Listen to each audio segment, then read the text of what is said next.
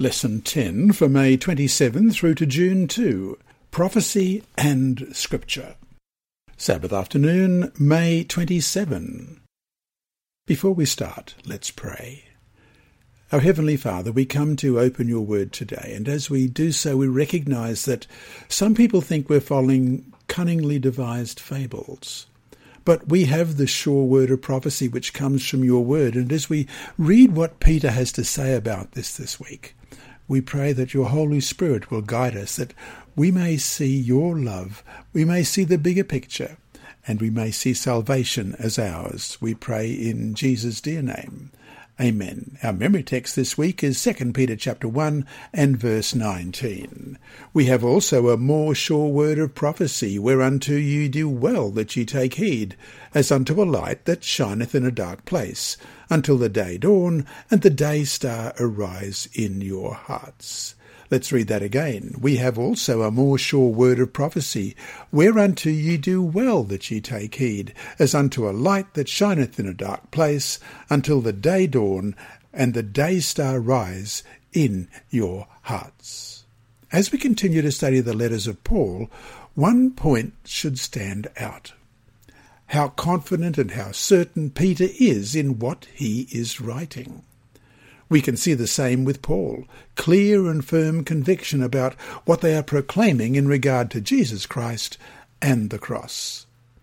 In the text for this week, we will see more of this certainty in Peter, and he even tells us why he has such certainty.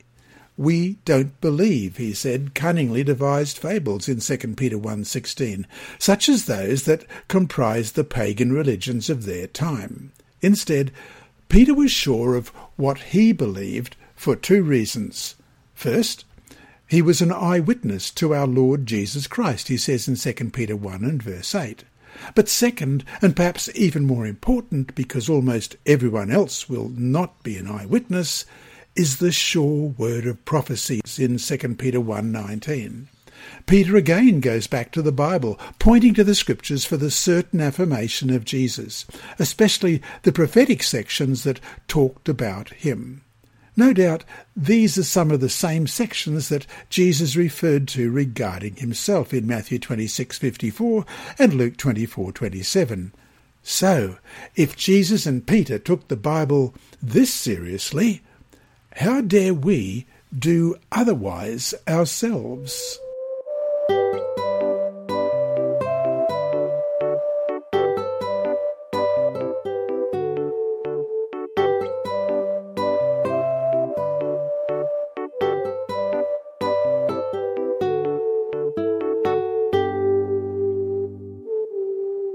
Sunday, May 28. Jesus in the Old Testament.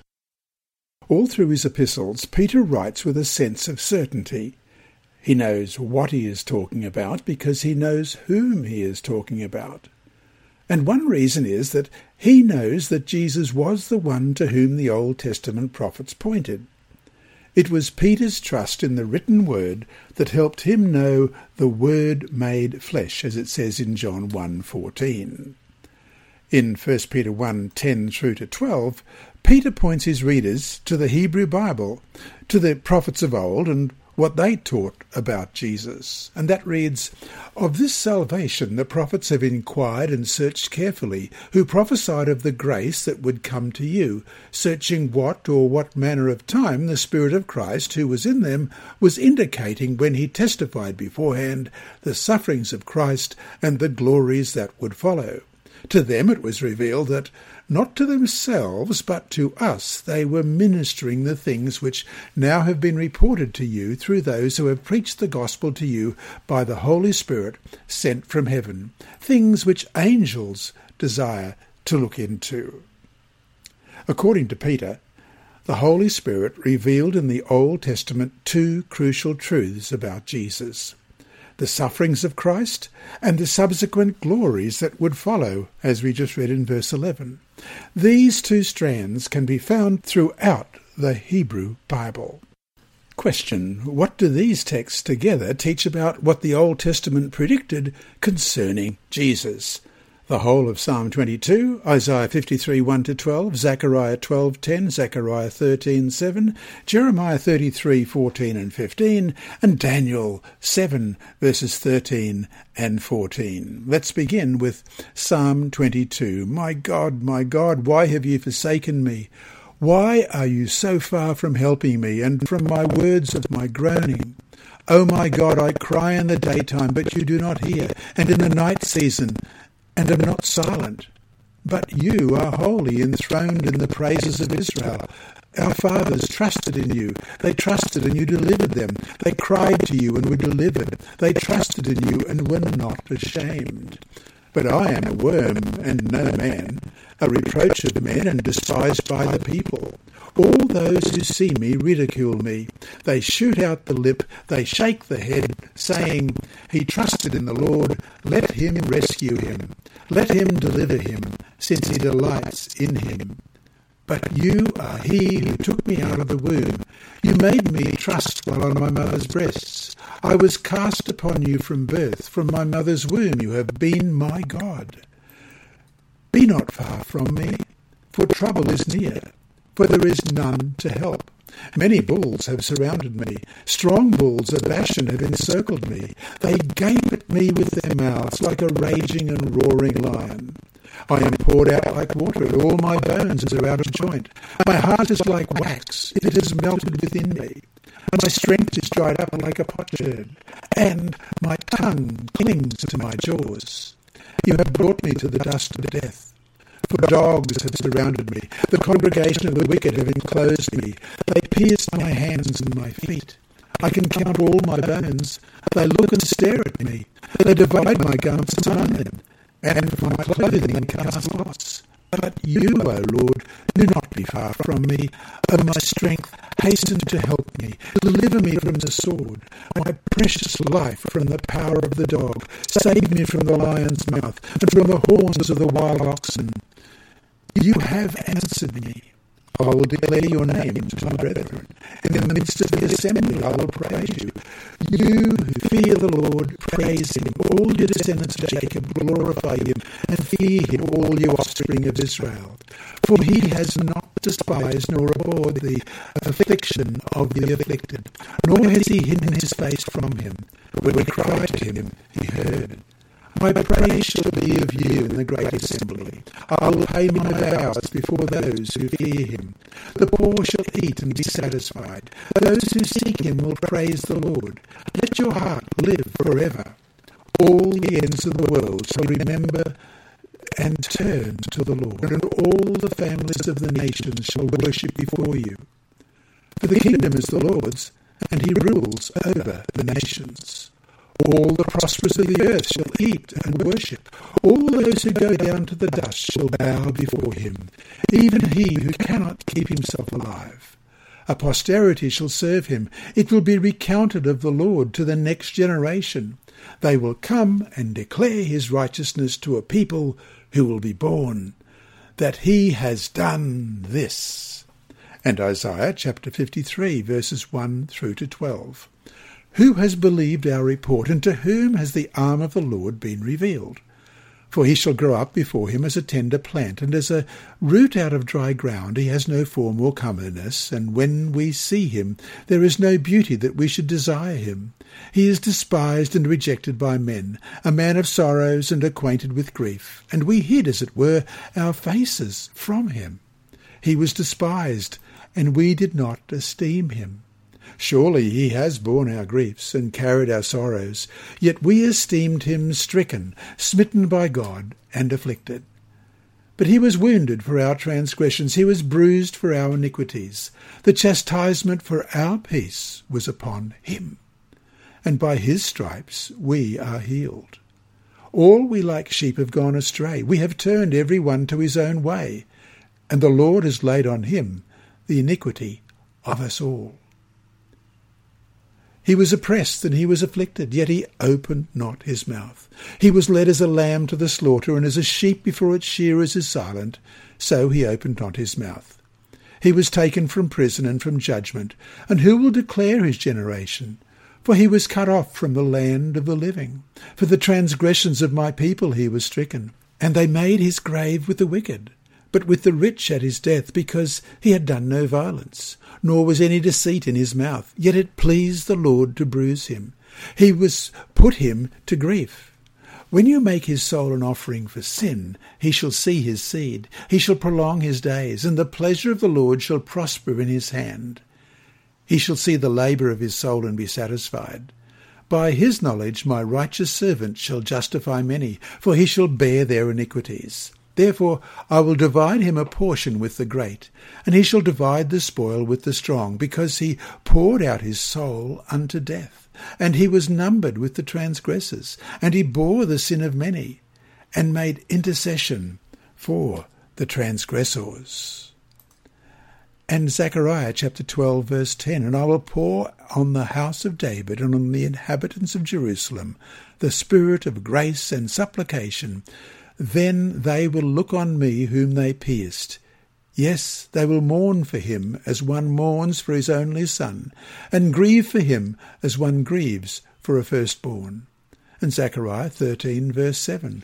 Awake, O sword, against my shepherd, against the man who is my companion, says the Lord of hosts. Strike the shepherd, and the sheep will be scattered. Then I will turn my hand against the little ones.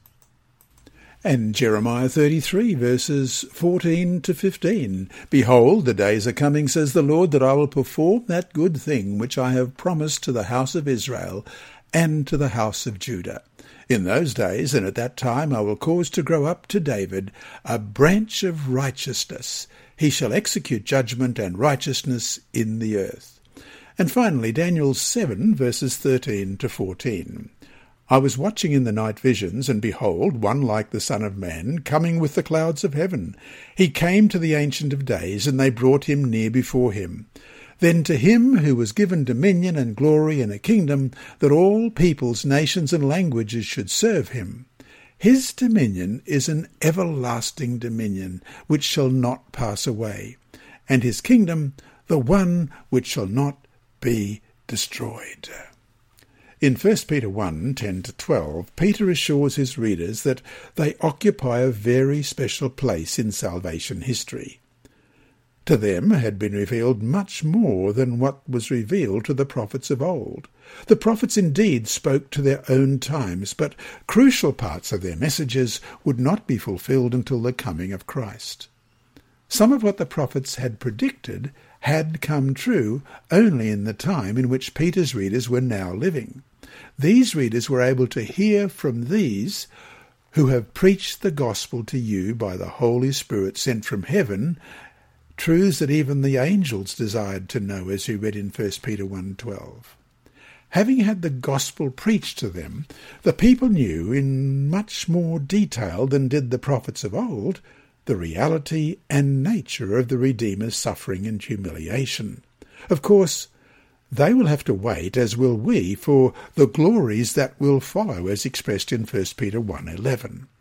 With the first part of those prophecies fulfilled, we can be certain about the last part as well. And so to finish the day, what biblical promises have you seen fulfilled in your life? Which ones are you still waiting for? And what do they mean to you? And how can you learn to hold on to them no matter what?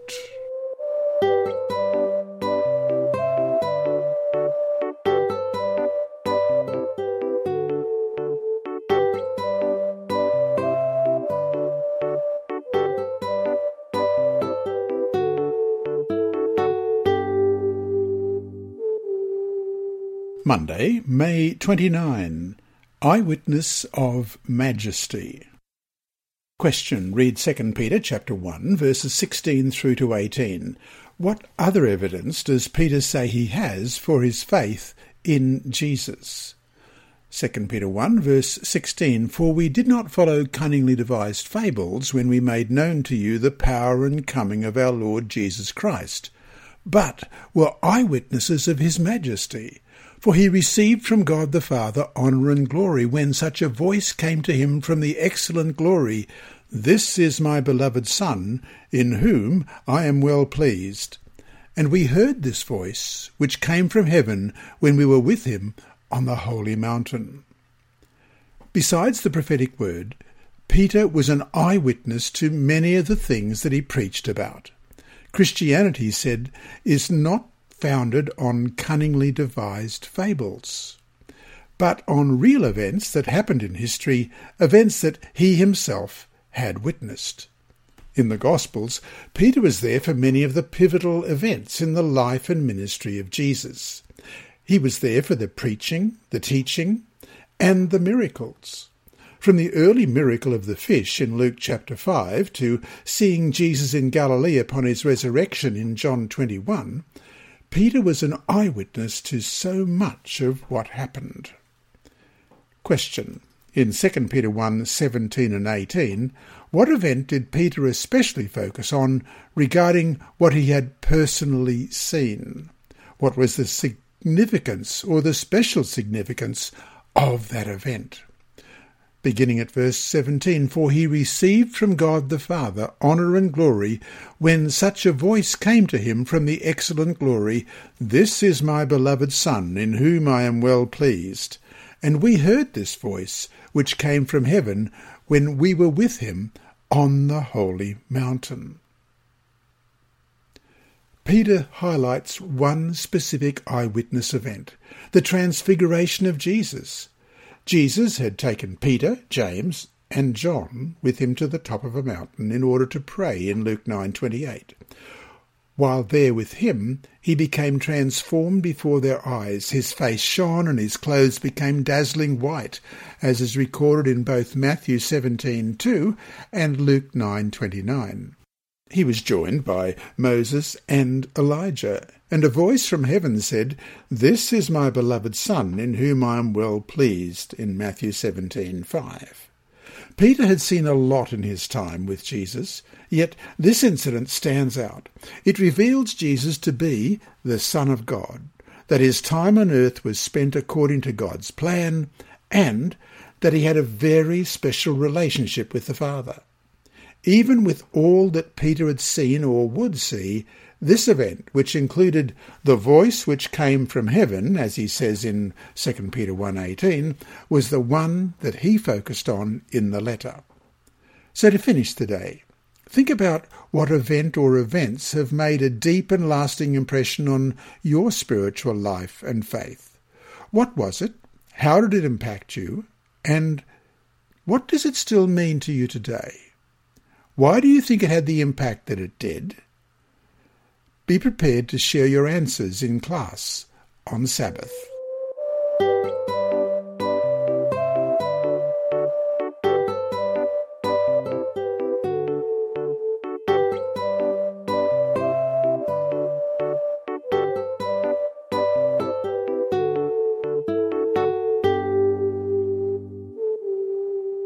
Tuesday, May 30, the morning star in our hearts.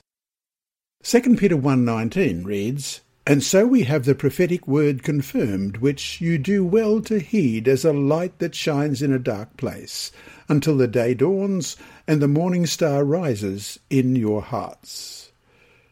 Question. Read this text again carefully. What is Peter saying that is so important to us, even today? Let's start. 2 Peter 1.19.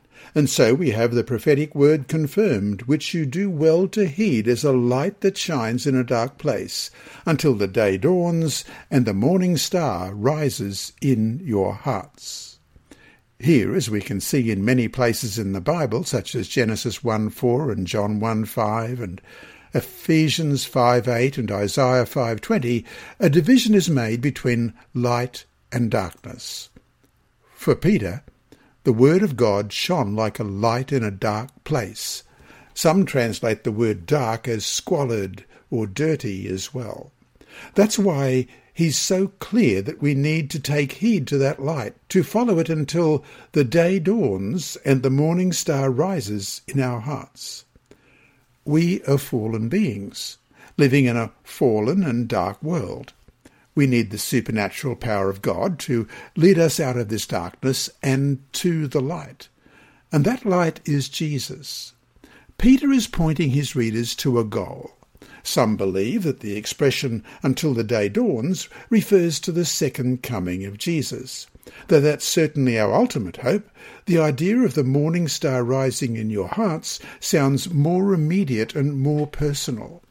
The morning star refers to Jesus as we read in Revelation 2:28, and I will give him the morning star.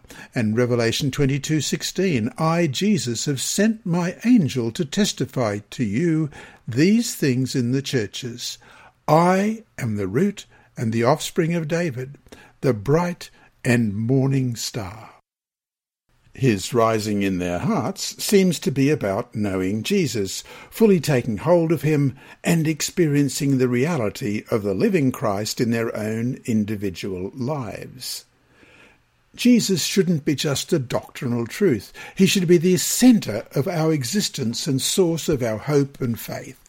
So, Peter is establishing a clear link between studying the Word of God and having a saving relationship with Jesus, the morning star. And of course, with the light shining in us, we will spread it to others. As Ellen White writes in Christian Experience and Teachings of Ellen White, page 220, the whole earth is to be illuminated with the glory of God's truth. The light is to shine to all lands and all peoples. And it is from those who have received the light that it is to shine forth. The day star has risen upon us, and we are to flash its light upon the pathway of those in darkness. And so to finish today, how does your own study of the Word help you to come to know Jesus better.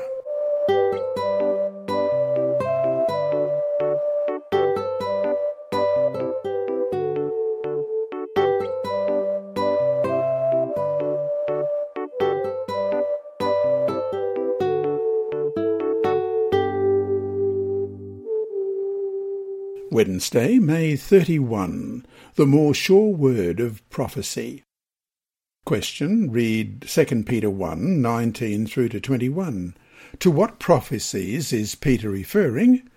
What does he mean when he says that no prophecy of Scripture is of any private interpretation. 2 Peter 1 19 to 21. And so we have the prophetic word confirmed, which you do well to heed as a light that shines in a dark place, until the day dawns and the morning star rises in your hearts.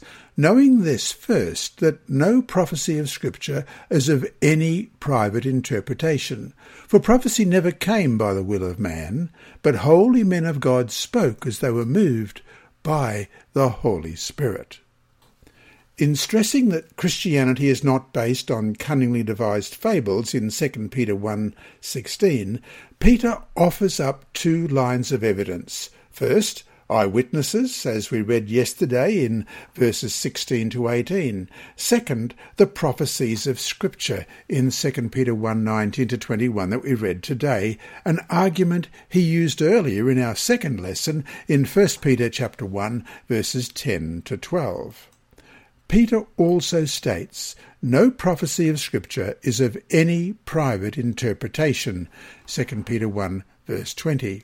In saying this, Peter is not forbidding us to study Scripture for ourselves. That would be very far from the thoughts of the one who said in 1 Peter 1.13, Gird up the loins of your mind.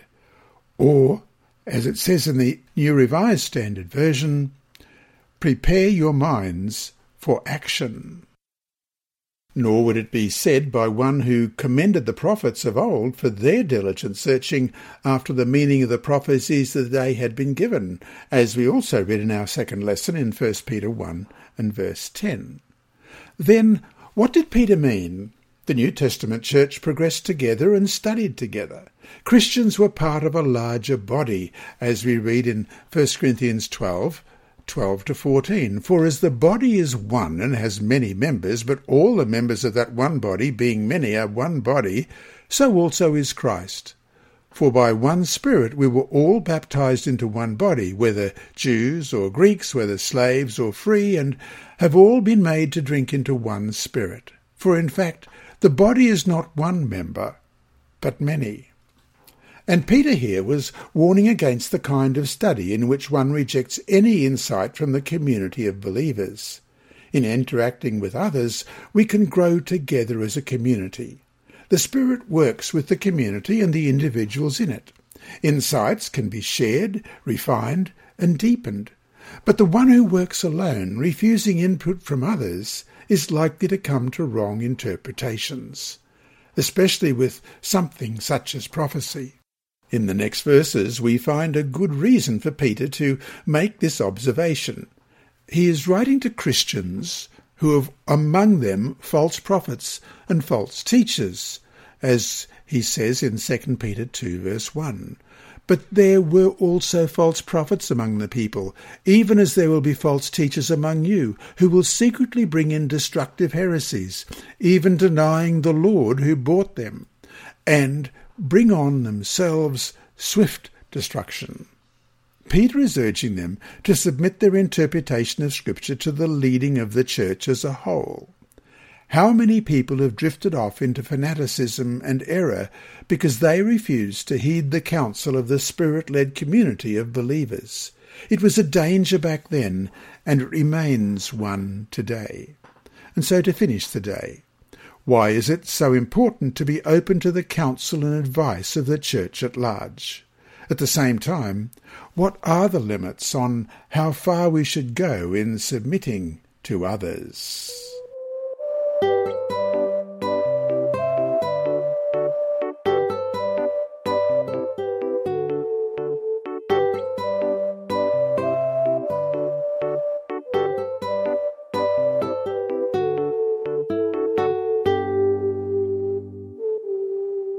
Thursday, June 1. The Word in Our Lives.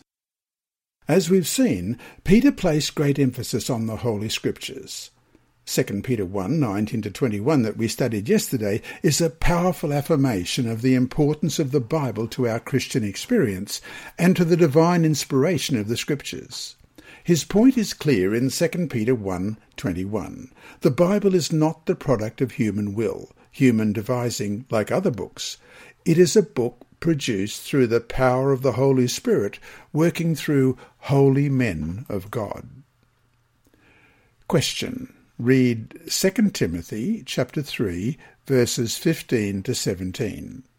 How do these texts help us to understand the role of Scripture in our lives, and how do they enforce the truth of 2 Peter 1 19 to 21. 2 Peter 3, beginning at verse 15, and consider that the long suffering of our Lord is salvation, as also our beloved brother Paul, according to the wisdom given to him, has written to you as also in all his epistles, speaking in them of these things, in which are some things hard to understand, which untaught and unstable people twist to their own destruction, as they do also the rest of the Scriptures. You therefore, beloved, since you know this beforehand, beware lest you also fall from your own steadfastness, being led away with the error of the wicked. After warning Timothy about the dangers facing him and the church, Paul gives a brief outline of the importance of scripture in 2 Timothy 3:16. All scripture is given by inspiration of God and is profitable for doctrine, for reproof, for correction, for instruction in righteousness. Let's look at these three points. 1. Doctrine. Doctrines are the teachings of the Church. They express the beliefs of the community on various biblical topics deemed important in the Word of God. Ideally, each doctrine should be Christ centered, and each should teach us something that helps us know how to live in accordance with, as it says in Romans 12:2, the perfect will of God. 2. Guidance. Paul tells Timothy that Scripture is profitable for reproof, for correction, for instruction in righteousness in 2 Timothy 3:16. Peter makes a similar point when he says that the prophecy in scripture is like a lamp that is shining in a dark place in 2 Peter 1:19. In other words, scripture provides guidance in how we should live and in what is right and wrong conduct. Inspired by the Holy Spirit, scripture is nothing less than the revealed will of God. And 3. Wise unto salvation. When he says that Scripture makes us wise unto salvation in 2 Timothy 3.15, Paul is pointing out that Scripture points us to Jesus. Salvation is built on the belief that Jesus has died for our sins. Doctrine, moral guidance, the knowledge of salvation, no wonder the word of God is like, as it says in 2 Peter 1.19, a light that shines in a dark place until the day dawns and the morning star rises in your hearts.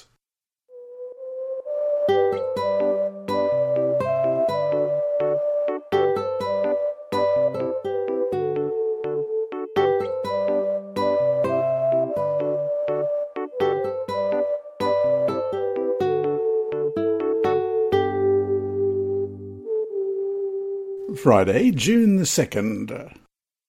For our further thought today, we have a quotation from The Great Controversy, pages 598 and 599. It is the first and highest duty of every rational being to learn from the Scriptures what is truth, and then to walk in the light and encourage others to follow his example. We should day by day study the Bible diligently, weighing every thought and comparing Scripture with Scripture. With divine help, we are to form our opinions for ourselves as we are to answer for ourselves before God. The truths most plainly revealed in the Bible have been involved in doubt and darkness by learned men, who, with the pretence of great wisdom, teach that the Scriptures have a mystical, a secret spiritual meaning not apparent in the language employed. These men are false teachers. It was to such a class that Jesus declared, Ye know not the Scriptures, neither the power of God, in Mark 12:24. The language of the Bible should be explained according to its obvious meaning, unless a symbol or figure is employed. Christ has given the promise, If any man will do his will, he shall know of the doctrine, John 7:17. If men would but take the Bible as it reads, if there were no false teachers to mislead and confuse their minds, a work would be accomplished that would make angels glad and that would bring into the fold of Christ thousands upon thousands who are now wandering in error. And that brings us to our four discussion questions for this week. One, what other crucial principles are involved in seeking to come to a clear understanding of Scripture? Two, Martin Luther wrote that Scripture is its own light. By that, he meant that there's an underlying unity in the Bible and that one part can be used to help us to understand other parts. What are some examples of this principle that you can find? 3. In class, go over your answer to Monday's question about the event or events that greatly impacted your Christian experience. What do the events have in common, if anything? What can you learn from one another's experiences? And four, if someone were to ask you how studying the Bible can deepen your walk with the Lord, what would you answer? What principles have you learned from your own experience of seeking to know the Lord Jesus through study of his written word?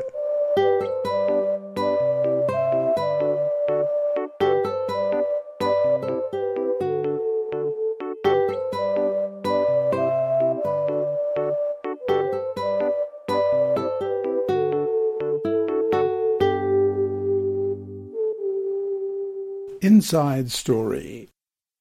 Our mission story today comes from Ludo Bako, who lives in Yaoundé in the Cameroon, and it's titled Putting God in the Picture. As a professional photographer, I take photographs and videos of weddings and other important occasions. I also film documentaries for television and photograph sporting events. When I first became a Seventh day Adventist, I wondered how I would ever keep the Sabbath. Most of the events that I covered fell on Sabbath, and I had to work these events in order to keep my job. I had a family to support, so I decided to go to church on Sabbaths when I didn't have work. But when I had an assignment, I worked. However, I had no peace about working on the Sabbath, and it seemed that no matter how hard I worked, I couldn't get ahead. Someone in my family would get sick, or we would have another unexpected expense. I asked the pastors at church to pray for us. Then God stepped in. The company I was working for was bought by another company and I lost my job. Almost immediately, people began calling me to work as a freelancer. I realized that I could have my own business. Then I heard a sermon about being faithful to God's principles no matter what. That sermon pricked my conscience. I knew that God was nudging me to be more faithful to Him. I decided that I wouldn't take any assignments on the Sabbath. I knew it would be difficult because most social events occur on the weekends, but I was determined to trust God to supply our needs. It isn't always easy. Sometimes we've had to ask the landlord for extra time to pay the rent or think of new ways to make our money stretch. But God is with us. Just when our financial obligations seemed to overwhelm us, I met a former client on the street. He had owed me money for a long time. We chatted for a few minutes, but neither of us said anything about the money. Then, as we prepared to part, he handed me the money he had owed me for years. Several months later, another former client paid me money I had long forgotten and never expected to see. I didn't earn as much as I did when I worked on Sabbath, but God is blessing in other ways. My children have fewer sicknesses, and we have fewer unexpected bills. I know that we have no need to fear for the future. I try to encourage others to be faithful, and I assure them that God will always provide a way. This lesson has been read by Dr. Percy Harold in the studios of Christian Services for the Blind and Hearing Impaired. It is brought to you by the Sabbath School Department and through the services of Hope Channel. Remember, God is always faithful